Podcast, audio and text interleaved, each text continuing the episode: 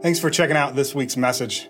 I hope that it's helpful for you wherever you are on your spiritual journey. Here at Restore, we are a place where anyone can have a seat at the table and everyone can experience the extravagant love of Jesus. So I hope you walk away from this message knowing that you are deeply loved by God and that you can be fully loved by a church community. And if you don't have that, we would love to connect with you here at Restore. You can go to restoreaustin.org to find out more. Good morning.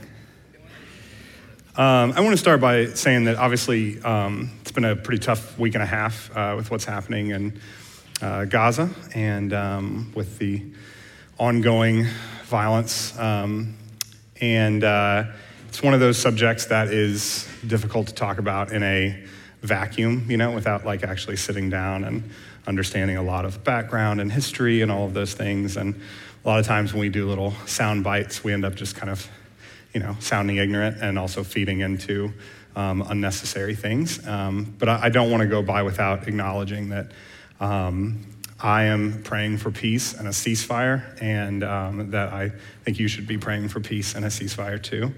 Um, and that there are a lot of innocent people, um, including a lot of children, in Palestine and, and, with Palestinians and Israelis who are caught in the middle of this. and it's horrific. And uh, I just wanted to acknowledge that. Um, second thing to acknowledge this morning uh, is a repeat of what Lindsay said in announcements, but I realize not all of us are punctual, so you may have missed that if you came in a little bit later. Um, and that is that this morning we're talking about a story um, out of Genesis, uh, commonly referred to as Sodom and Gomorrah. Um, this is a story that has a, a lot of um, violence in it, specifically sexual violence.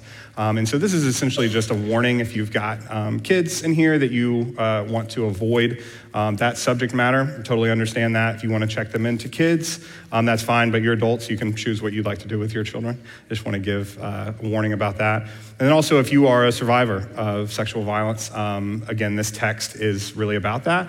And so um, I'm not going to sensationalize anything or anything like that, but we are going through a, a story in the Bible that's about that. So I wanted to give you that warning before we dive in. I am going to say a very quick prayer, and then we're going to start, okay? God, thank you for this morning. Um, just moved by the words of that last song, uh, Oh God, we need you now. Um, that's true in every moment, but it's, it feels more true depending on what's happening in us and in the world. And a lot of really difficult things happening in a lot of us and certainly in our world. And so I pray that this morning we would lean in to you, to your love for us, to your love for all people. And as Matt prayed, you would open our eyes and open our hearts to the truth found in your scriptures that we're going to open up this morning. And I just pray that all of us would just walk out here a little bit more like Jesus. I pray this in his name. Amen. Um, some of y'all know I'm fairly active on social media. Uh, what? Unbelievable. Um, I talk about a number of different topics, uh, but they're almost all based on what it looks like to follow Jesus kind of in today's world. I do what some call public theology, which is essentially just cultivating conversations about who God is and what God requires of those of us who attempt to follow him. Now, I've been doing that for almost a decade, uh, but around the time of COVID, things began to shift a little bit. More and more people started joining these conversations at the intersection of God and culture in our world. Or to put it another way, my public theology started to be very public. And the increase in engagement has been fun in some ways and really not fun in some other ways. So, the fun side of things is that I've been able to connect with thousands of folks who still love Jesus, but really struggle with what much of Christianity has become in America, including some of y'all. That's a really fun side of this. Some of y'all found Restore because of social media, which is really beautiful.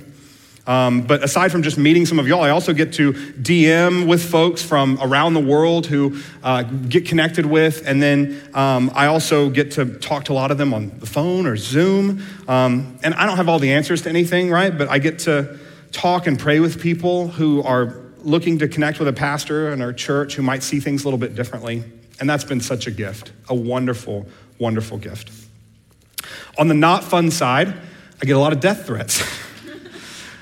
The vast majority are anonymous and, you know, just anon accounts being big and bad behind a keyboard. Um, But a few have been kind of scary over the years, and I've actually had to take all the pictures of my kids off of social media because people started downloading them and manipulating them in some really horrible ways. Um, now, thankfully, those things are kind of the worst that it gets. Mostly, it's people calling me names and telling me I'm going to hell. That is a daily occurrence, especially after Elon changed the Twitter algorithms to encourage even more outrage in our world. It's crazy. I mean, even if I just post the most innocuous Bible verse, angry people turn up to yell. But there is one subject that transcends all the rest. One topic that, if I talk about it, brings out the angriest, vilest, most intense vitriol imaginable. It's not heaven and hell. It's not atonement theory or original sin or, or any other theology. It's not even racism or sexism, although those get pretty nasty too. Does anyone want to guess what it is? Gay folks. Gay folks. yes, well. LGBTQ plus inclusion.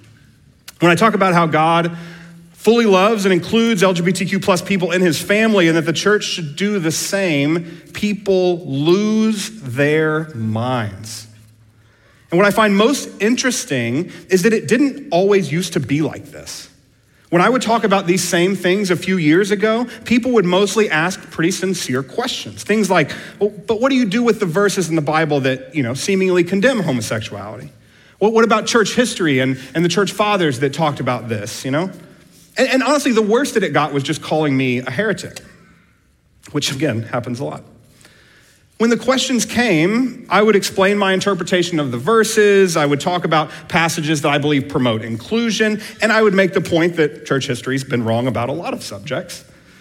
Sometimes people would be convinced, most of the time they wouldn't, but either way, it mostly ended there.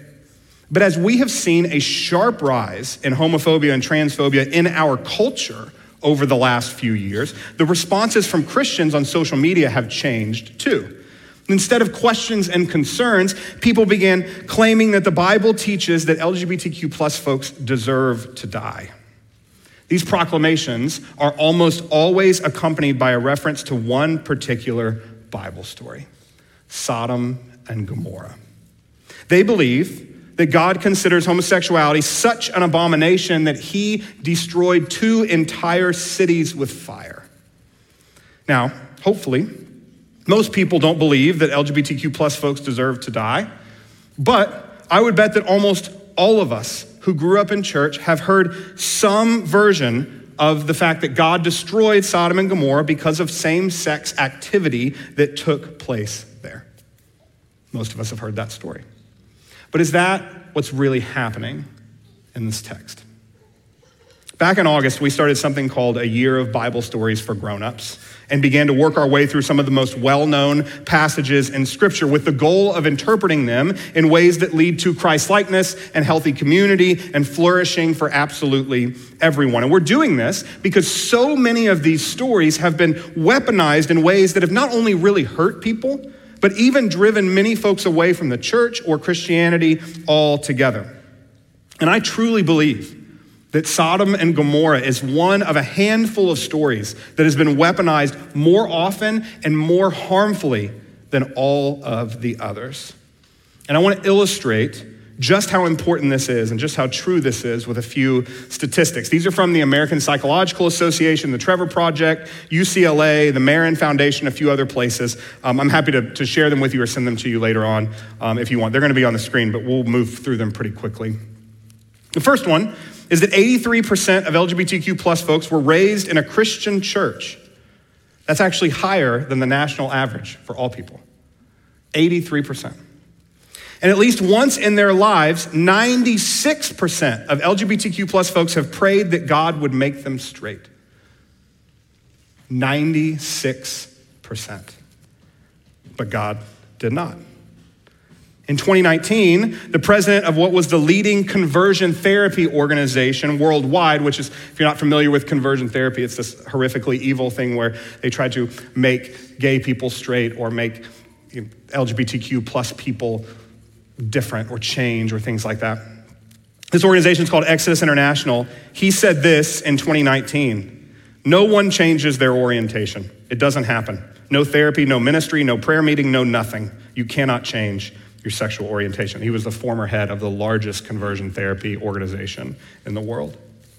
Many LGBTQ plus people tried or were forced to try orientation change through something called conversion therapy.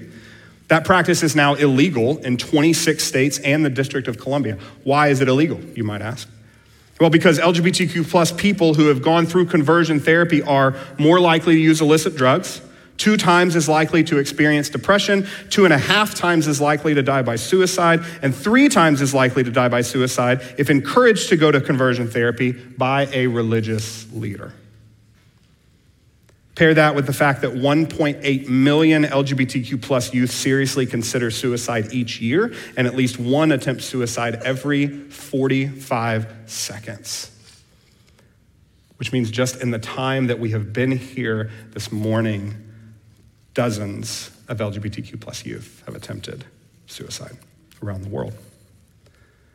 When families reject their LGBTQ plus children, their children are 8.4 times more likely to attempt suicide. 5.9 times more likely to have high levels of depression, and 3.4 times more likely to use illegal drugs than LGBTQ plus kids who have supportive families. In fact, this is a statistic that I really want you to take with you. Having just one accepting adult reduces the risk of suicide attempts among LGBTQ plus young people by 40%. One safe and accepting adult. A survey of LGBTQ plus young adults from ages 18 to 24 found that parents' negative religious beliefs about homosexuality were associated with double the risk of attempting suicide. Now, considering how often anti LGBTQ plus rhetoric and conversion therapy are undergirded by Christianity and Bible stories, it's not at all surprising that 54% of LGBTQ plus folks leave their religious community after the age of 18. The national average is 27%. So that means they leave, LGBTQ plus people leave the church at double the rate on average. Now, here's my point the way we interpret stories like Sodom and Gomorrah, as well as the handful of other verses in Scripture that seemingly address LGBTQ plus folks, is a matter of life and death. It is a matter of life and death. It is also a matter of a huge group of people just being completely done with faith and faith communities. And it's also a matter of the church missing out on the unique ways in which queer people bear God's image and express the fruit of the Spirit and the gifts that they bring into faith communities. We need to get this right, y'all. Or more to the point, we have gotten it wrong for so long that we need to make it right. So that's what I'm hoping to do this morning. We're going to be in Genesis chapter 19. You can turn there, or the verses will also be on the screen. Now, before we look at the story itself, let me tell you what I'm not going to do this morning. I am not going to explain affirming theology or dive into verses about homosexuality outside of this story. I did that in a sermon in April of 2022 last year. It's available online. It's actually the most viewed sermon that I've ever preached. So if you go to Restore's YouTube, it's at the top. I'm also not going to outline our church's policy of full inclusion for LGBTQ plus folks. We are a church that has repeatedly and explicitly made clear that no matter your age, race, gender, socioeconomic status, sexual orientation, gender identity, you can fully participate in every aspect of our church. Now, that does not mean that we require every person who is a part of Restore to believe all of the exact same things. Our goal is not theological or ideological uniformity, but we are completely committed around full inclusion for all people. That's what I'm not going to do this morning. What I am going to do this morning is walk through this often weaponized story in order to hopefully replace a very harmful interpretation with a healthy one that also just turns out to be the correct one. My goal in this is much bigger than one story. My goal is to help equip us as the body of Christ whether we are inside of the LGBTQ plus community or not, to embody Christ likeness in such a way that the deep trauma caused by toxic interpretations of this story can be healed for us and for the church at large. Okay, here we go. Genesis 19, starting in verse 1. It says, The two angels, remember that, angels arrived in Sodom in the evening, and Lot was sitting in the gateway of the city. Okay, pause here and give a little backstory of what's happening. Why are two angels visiting the city of Sodom? Well, let me just start by saying the stories surrounding this story in Scripture are wild. They are very complex, very confusing. A lot of it is about the origin of the Hebrew people and the Hebrew people's understanding or perception of the origin of the peoples or nations around them. We'll talk more about this a lot when we tackle the Canaanite genocide story later on in this year. But for today, we just need to know that in the chapter before this, God told Abraham that he was going to destroy Sodom and Gomorrah. Now, Abraham's nephew Lot lives there. So Abraham asked God to reconsider, to, to maybe spare the cities. And they have this really fascinating negotiation, Abraham and God, where Abraham is like, hey, God, if there are 50 righteous people there, will you not destroy it? And God's like, fine. If I find 50 righteous people there, I won't destroy it. I'll spare the city. And Abraham is like, how about 45? God's like, okay, 45. Abraham's like, how about 30? How about 20? They finally settle on 10. Abraham gets God down to 10. Hard negotiator, Abraham was. Very impressive. So he says, if you find 10 people, righteous people in the city, please don't destroy it. God says, fine. So God sends two angels to Sodom to see if these angels can find 10 righteous people. Okay? Now you're caught up. That's why they're there. Back to Genesis 19. I'm just going to read the whole story through this time, all right?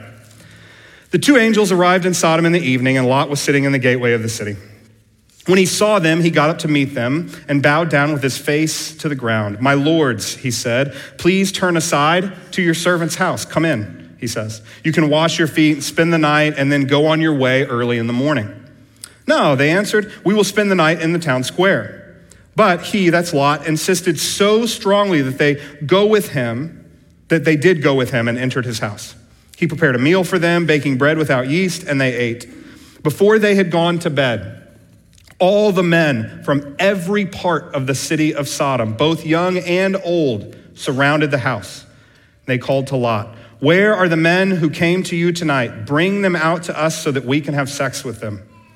Lot went outside to meet them and shut the door behind them and said, Shut the door behind him and said, No, my friends, don't do this wicked thing. Look, I have two daughters who have never slept with a man. Let me bring them out to you, and you can do what you like with them. But don't do anything to these men, for they have come under the protection of my roof. Okay, so this picture, right? They're banging on the door. Lot does one of those things where he like opens the door a little bit and slides, you know, closes it behind him. And he says, Don't do this wicked thing. I'll give you my virgin daughters instead. Get out of our way, they replied. This fellow came here as a foreigner, and now he wants to play the judge. We'll treat you, Lot, worse than them, the two angels. They kept bringing pressure on Lot and moved forward to break down the door. But the men inside reached out and pulled Lot back into the house and shut the door. Then they also struck the men who were at the door of the house, young and old, with blindness, so they could not find the door. The two men said to Lot, do you have anyone else here, sons in laws, sons or daughters, or anyone else in the city who belongs to you? Get them out of here because we are going to destroy this place. The outcry to the Lord against its people is so great that he has sent us to destroy it. Pause. The next 10 verses are basically Lot arguing with the angels saying, Please don't do this. I don't want to leave. This is my home. And then he goes to his family because they're like, No, we're going to destroy it. He goes to his family. He's trying to convince them to leave. And then he finally flees the city. Okay, verse 24.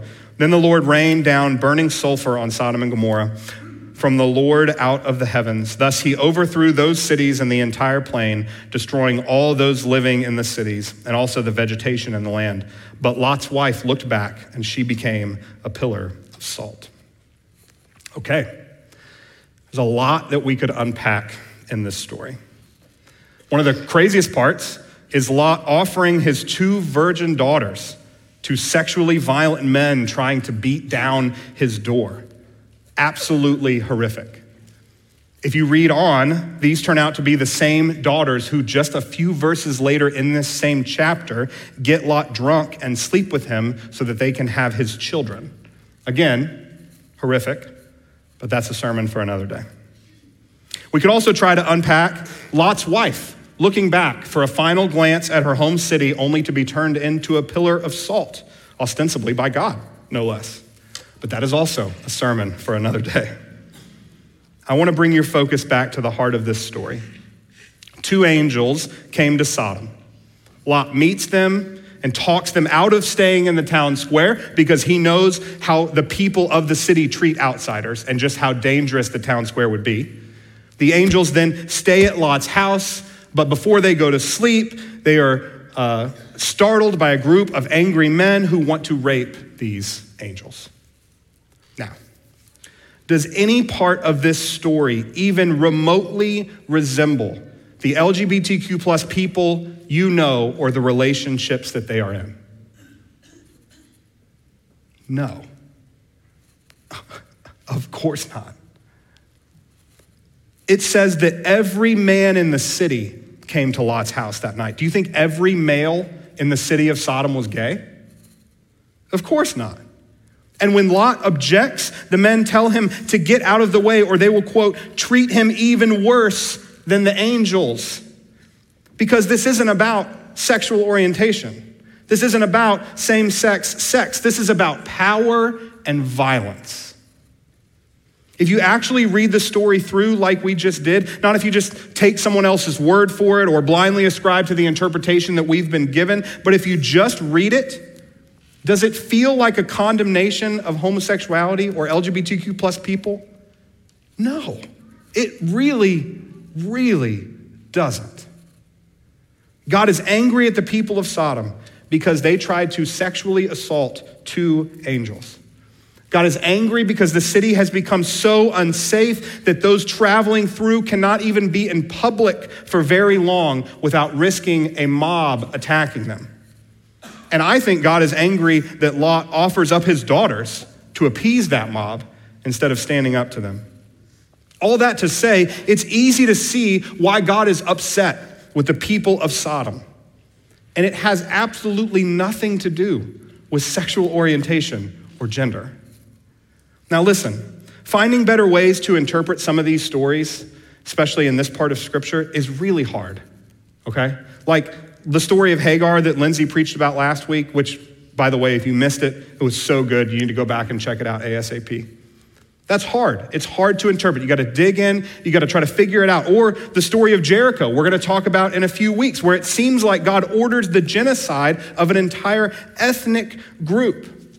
With stories like those, we really have to dig in. We have to study in order to figure out what does a healthy, Christ like interpretation of this story look like.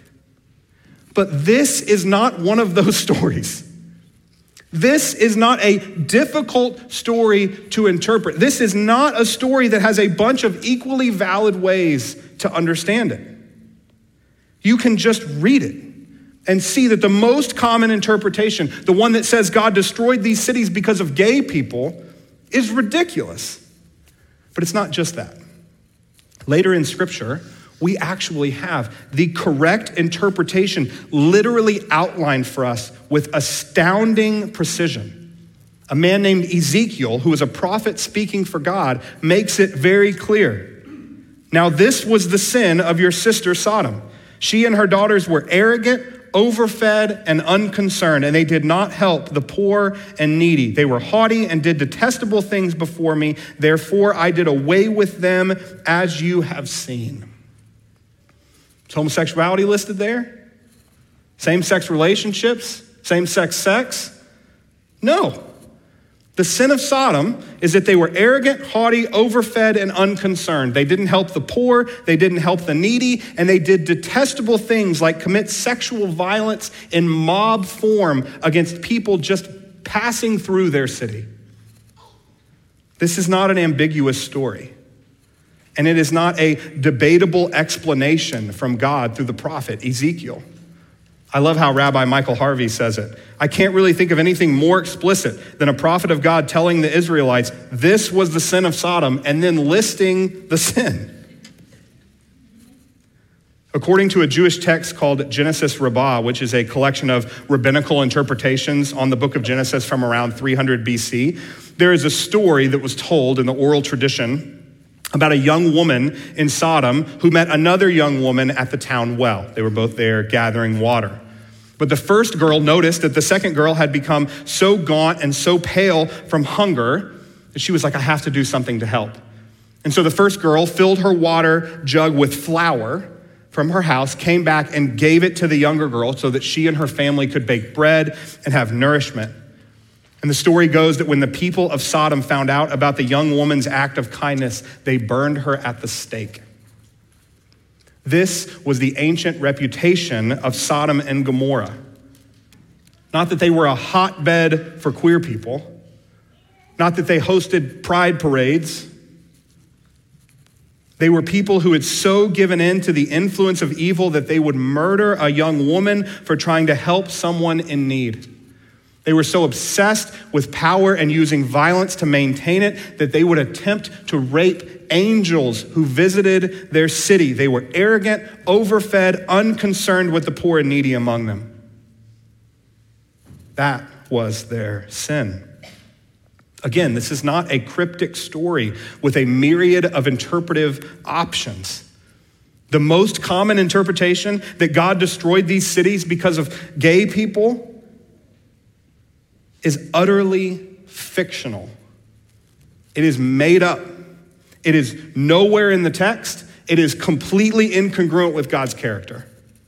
This interpretation is just anti LGBTQ plus bigotry wrapped in a Bible story. And we must declare that truth because this horrible interpretation is antithetical to the way of Jesus it is driving LGBTQ plus people and those who love them out of the church and away from the faith, and it is quite literally contributing to people's death.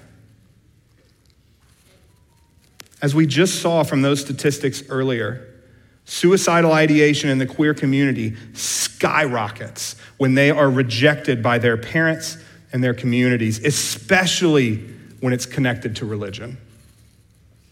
My friend Justin tells the story of a pastor who once chided him by saying, Are you really going to choose to live as a gay man?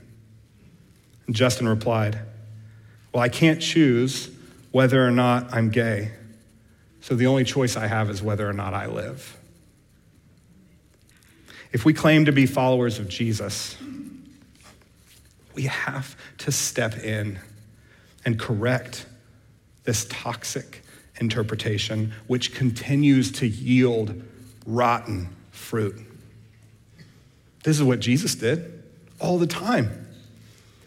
You have heard it said, but I say unto you was one of Jesus' favorite phrases. He corrected harmful theology all the time.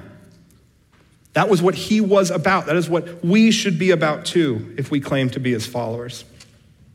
But I don't think it's enough just to fix this awful interpretation that has caused so much pain. We also need to be actively working to create new spaces of inclusion and flourishing for all people, especially those who have been hurt by the weaponization of Scripture.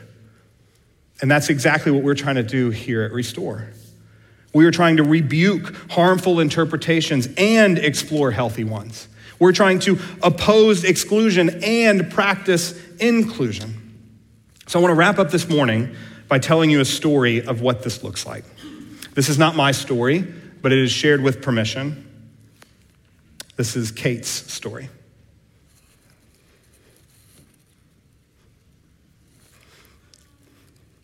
I practiced this story like 10 times this week so that this wouldn't happen. I met Kate about five years ago. She'd moved here to Austin to pursue her doctorate in physical therapy. She was a part of a crew from her school that started coming here to restore. Some of y'all were around here for that time. You remember that group of girls. My first few months of knowing her were pretty uneventful, but then she took me up on my offer to go get coffee. And in September of 2018, we sat down at OPA over on South Lamar, one of my favorite spots. And during that meeting, she told me something she'd only told a couple of other people in the world that she was gay. Now, she grew up in church, so she'd heard all the stories, all the verses Sodom and Gomorrah, homosexuality is an abomination, everything else. And at this point in her life, she was pretty sure that her sexual orientation was a sin, that God was upset with her about it.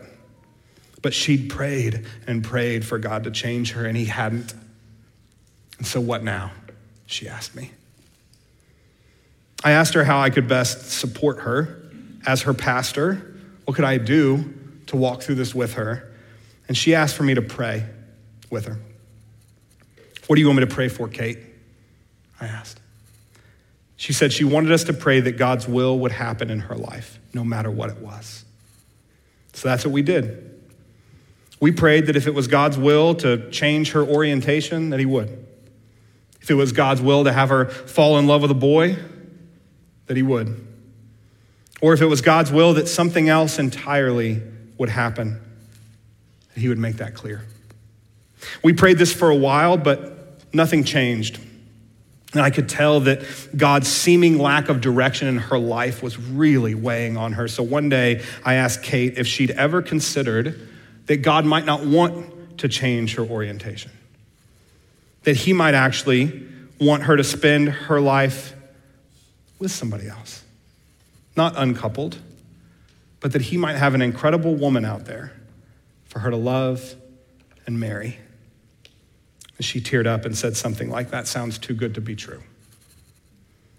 Then one Sunday morning, during our last song, right after the sermon, I was standing right over there, and she came up and asked me if we could pray for God to introduce her to that woman, if it was His will. She was very clear. So that's what we prayed from then on. That if it was God's will, He would bring her a woman who loves her and loves Jesus and that she could build a life with. And guess what? God did exactly that. When Kate met Holly, she knew pretty quickly that this was the woman that we've been praying for. After they got engaged last year, Kate texted me and said, quote, I am so thankful for being introduced to Restore and that day we prayed together. It's a moment I reflect on frequently when looking at where I am today. Thank you so much. A couple of months ago, I had the incredible honor of flying down to Florida to officiate their wedding. Here we are. Keep it together, Zach. it was a really wonderful day. But my favorite part was seeing both of their parents and so many other family and friends there to support them. I had the chance to chat with Kate's dad for a minute during the reception. Now, he's a guy from Louisiana. Like Kate, he's been taught all of the anti LGBTQ interpretations, including Sodom and Gomorrah. So he's sharing this with me, and I, I asked him what his journey had been like as he navigated this. He said, Did you know she came out to me in my pickup truck on the way to the deer lease? I said, No, I did not know that. so I asked him how that went. And he described the scene for me. She was back home visiting, and they were bumping along a back road headed toward the deer lease. And during a quiet moment, Kate told him she was gay and that she'd met someone. What did you say? I asked. He kind of looked up to recall the moment. And he said, I told her I've always loved her and I always will, no matter what. And then he turned and he looked at me and he goes, I'm her dad. What the hell else am I going to do? We need more Christians like Kate's dad in this world. And we need more places like Restore in this world. Now, I'm not saying we've got it all figured out. I'm not saying we're perfect. Far from it. But the work we are doing here, y'all, It matters. This space that we are creating, man, it matters. When Kate asked me to do the wedding, she said, quote, "You helped me during some very difficult times and were so instrumental in my journey. I truly believe my time spent with Restore has played an incredibly important role in where I am today." That matters, y'all. That matters. I've given you a lot of really sobering statistics today. But I want to end with one more that I find to be so encouraging. Earlier, I mentioned that 54% of LGBTQ plus folks leave their faith community after the age of 18, and that that's double the number of non LGBTQ folks who leave the church.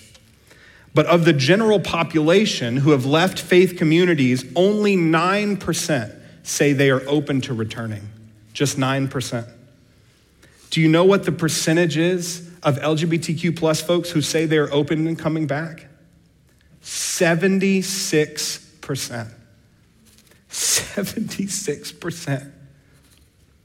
More than three quarters of queer folks who have left the church are open to coming back if they could find a safe and inclusive and healthy and Jesus centered community to be a part of, a place where they can fully participate, a place where they can be fully known and share their gifts and love and lead.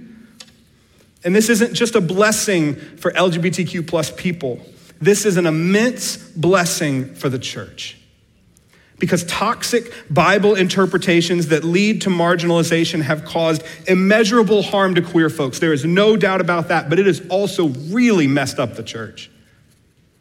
The church is at its worst when we exclude people. What we have done to the LGBTQ plus community is like the body of Christ cutting off an arm or a leg. We are incomplete without them. And this is why Restore is so committed to being a church where anyone has a seat at the table and everyone can experience the extravagant love of Jesus. I am so thankful to be a part of this community with you all. I am so thankful for the stories of all that Jesus has done in our church so far, like Kate and Holly. And I'm so thankful for all of the many stories to come like Kate's dad said so perfectly. We're going to love people. What the hell else are we going to do? Let me pray. Lord God, I just thank you for the clarity of this passage. Thank you that there is not ambiguity when it comes to understanding the story of Sodom and Gomorrah. Yeah, there are questions. Yeah, there's some hard to understand stuff that happens in and around it, God. But thank you that you are so clear that it doesn't have anything to do with LGBTQ plus people or relationships. Thank you for the prophet Ezekiel, who so boldly, through you, outlined the sins of Sodom. May we be people who are not arrogant and overfed and unconcerned, especially with the plight of folks who are struggling, the poor, those in need, those pushed to the margins. Let that be our takeaway from this story. God, I pray that we would continue to lean in to being a place, a space, a community where anyone has a seat at the table and everyone can experience your extravagant love. And I pray all of this in Jesus' name. Amen.